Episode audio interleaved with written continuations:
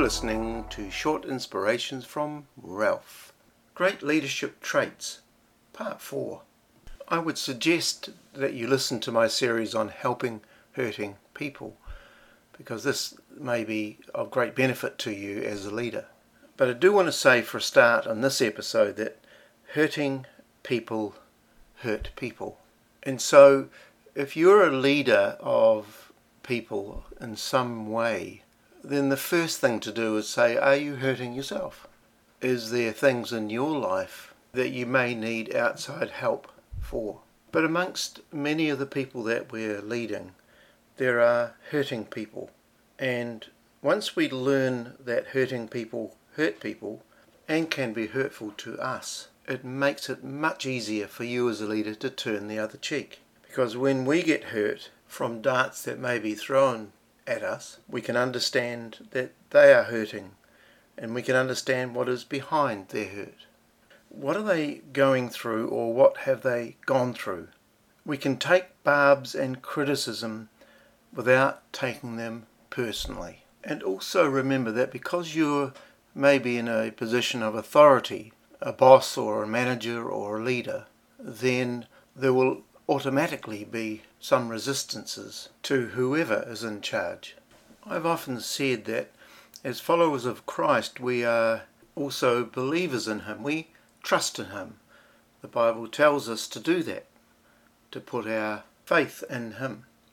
But do you realize that He also believes in us? He has confidence in us. He has done a good work in our lives so that we can do a good work for Him.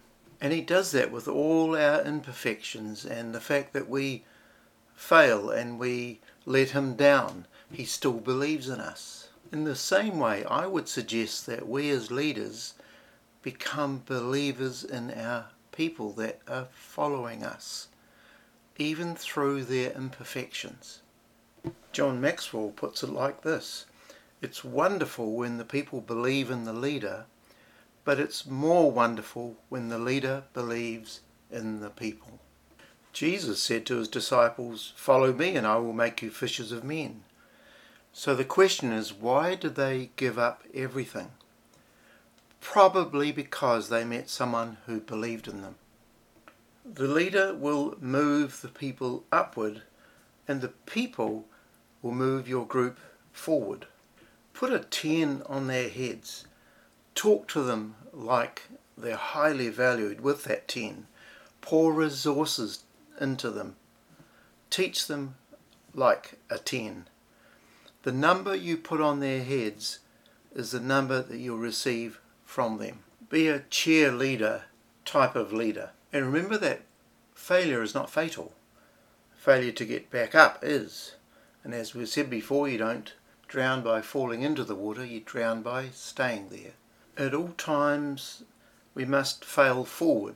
And so we will be leading people who will let us down, who will fail, fail themselves. And so our objective as church leaders or leaders is to get people to get up again and to give it another go. They did a study a few years ago on failure. And what they said was people who do not handle failure well are people who personalize it.